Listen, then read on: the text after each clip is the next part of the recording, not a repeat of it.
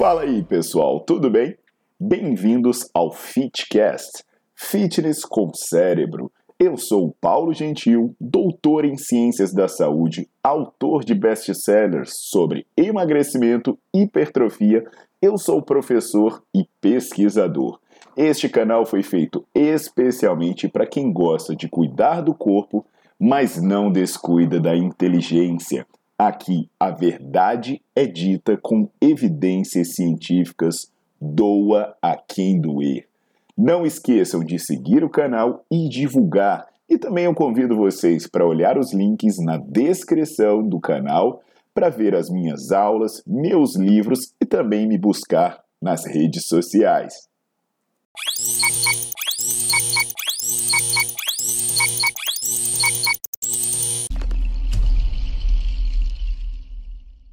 É, agora, trazendo um pouco mais realmente para a área da gestão, o que, que você acredita aí que faz a total diferença para o sucesso dos profissionais dentro da nossa área?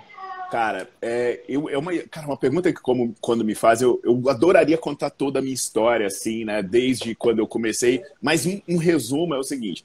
Sou um cara de, de uma família que vem de uma favela, perto da Avenida Brasil, Guadalupe e que eu não tinha nenhuma perspectiva na educação física. Nenhuma, nenhuma, zero perspectiva. É, eu fiz educação física pensando assim. Eu me lembro que eu comecei como professor da academia e o cara ganhava três salários mínimos. E eu falei, cara, que do caralho deve ser receber três salários mínimos. Porque, bicho, imagina, velho, eu nunca mais vou passar fome na minha vida, tal. Assim, deslumbrado com ganhar três salários mínimos, sabe? Eu achava uma coisa. Pô, quando eu comecei a trabalhar, cara, eu ganhava R$ 3,68 a hora. Imagina quantas aulas eu tinha que dar, que dar por dia, né? Eu acordava às 5 e meia da manhã, interrompia para ir para a faculdade, voltava à faculdade. Tipo, eu saía de casa, eu acordava às 5 e meia da manhã e batia em casa às 11 e meia da noite. Só que nesse meio tempo eu tinha uma vaidade, né? A vaidade de, de, de fazer uma coisa bem feita, pelo simples, aquele simples sentido de superação. Aí, eu, cara, eu tive uma, uma ideia, é assim, mais maluca do mundo. A ideia foi: sempre que alguém me perguntar alguma coisa, eu tenho que responder.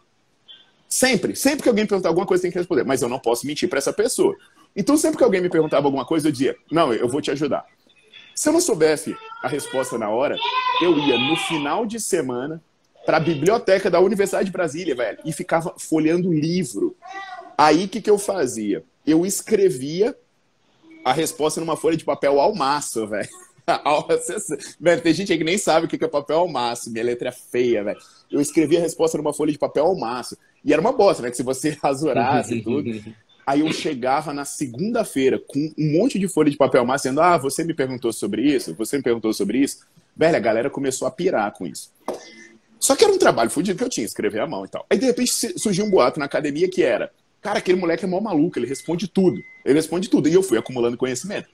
Aí eu namorava uma menina que era rica, assim, e na casa dela tinha internet. Arthur, quando essa menina me mostrou a internet, que você digitava uma coisa e saia informação, eu fiquei três horas seguidas na frente do computador, assim, sem piscar.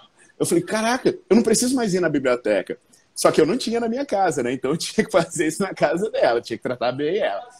Aí, beleza, minha irmã entrou num curso técnico de informática, minha família comprou um computador, pá. E aí a internet chegou na minha casa, só que era aquela discada, e você não tinha grana, né? Então você tinha que ligar depois das nove da noite para pegar um curso que era interurbano.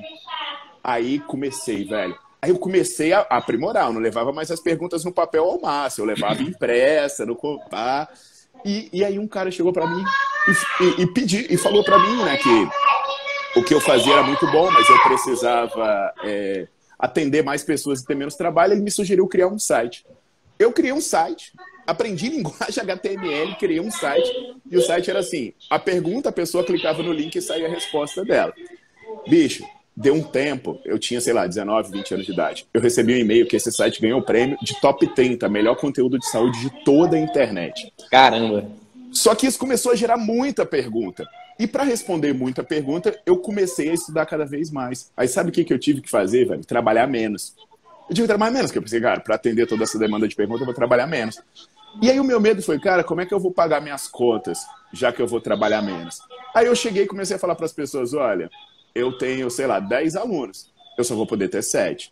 Então, cada aluno meu vai ter que pagar 30% a mais. E eu fiz isso na expectativa de que três deles desistissem, né? Nenhum desistiu. Eu falou, você é louco? Você é bom pra cacete. Eu, eu não pago 30% no mais, eu não pago 50% a mais. Eu falei, cara, fudeu, fudeu, quem eu vou abandonar? É, eu falei, quem eu vou abandonar? Ninguém quer. Aí eu comecei a subir a, a minha hora aula para trabalhar cada vez menos, ganhando. E acabou que eu comecei a trabalhar menos e ganhei mais.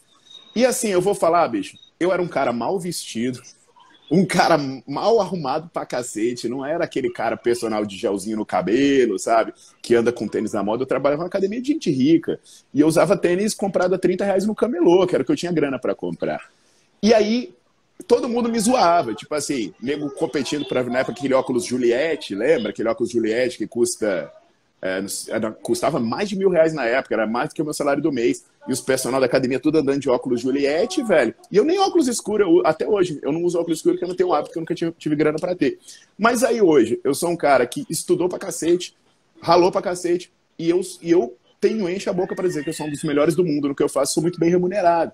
Aí, aí qual, é, qual é o meu problema, né? É que todo mundo acha, Arthur, que sucesso tem segredo, saca? Tem pulo do gato.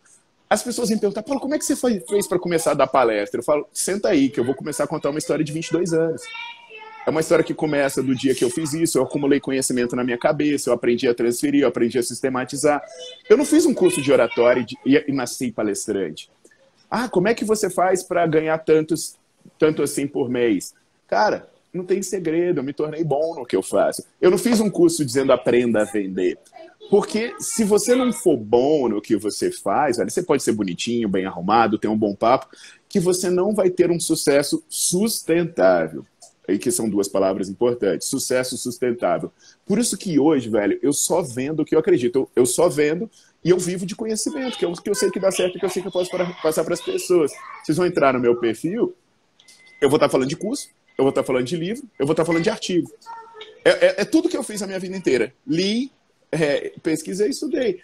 Então a galera pergunta assim: ah, qual é a, a, é, qual é o segredo? Velho, não tem. O segredo é você começar imediatamente a se tornar bom no que você faz. Invista em conhecimento, seja ético, ser ético e honesto. Por quê? Você tem que ser bom, mas você tem que ser ético e honesto para se sustentar como profissional e como ser humano. E não, andar de cabeça erguida por aí. Isso daí é muito. Você acabou de falar muito foda, cara. Porque assim, aqui na. Eu venho falando muito sobre gestão, né? Pelo Instituto Cefisa. E essa questão de pensar no longo prazo e principalmente investir em conhecimento é o que faz toda a diferença. Muitas, muitas pessoas acham que é simplesmente chegar lá e se formar, fazer um curso e sair cobrando que vai ficar, vai começar a ganhar dinheiro e vai ser tudo muito lindo. Não, na verdade, não é isso, né? Ah, quanto mais conhecimento. Oi. É, cara, desculpa só te interromper nesse ponto, vou te dar um exemplo. Quando eu comecei a, a, querer estudar, não existia curso em Brasília. Não existia curso em Brasília. Só existia curso em São Paulo e no Rio de Janeiro. Eu ganhava uns 400 reais por mês.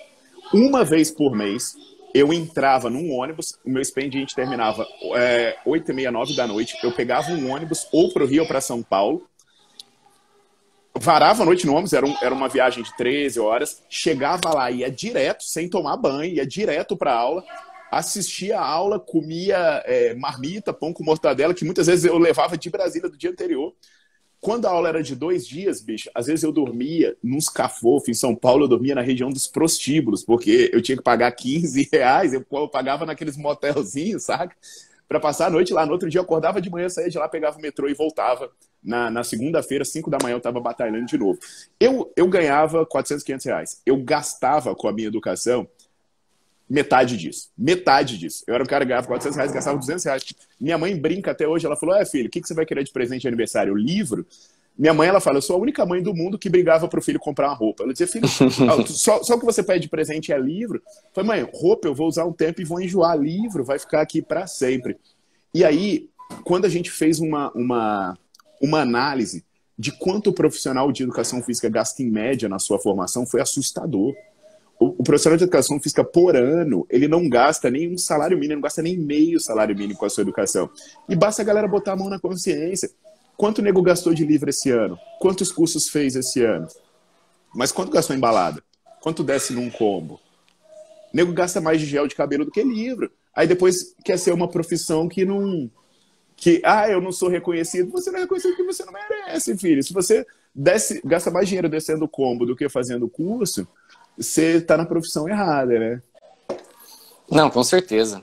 Acho que nós, profissionais da área da saúde, se não todos os profissionais, a maior, a maior parte de nós profissionais da área de saúde, a gente tem que pensar no longo prazo em relação à parte da carreira. E investimento agora, que a gente vai colocar agora em cursos, em eventos, em livros, e principalmente não só o valor, né? Mas o tempo que a gente se dedica para estar tá estudando e aprendendo vai fazer toda a diferença na remuneração lá na frente. Mas é, sem dúvida.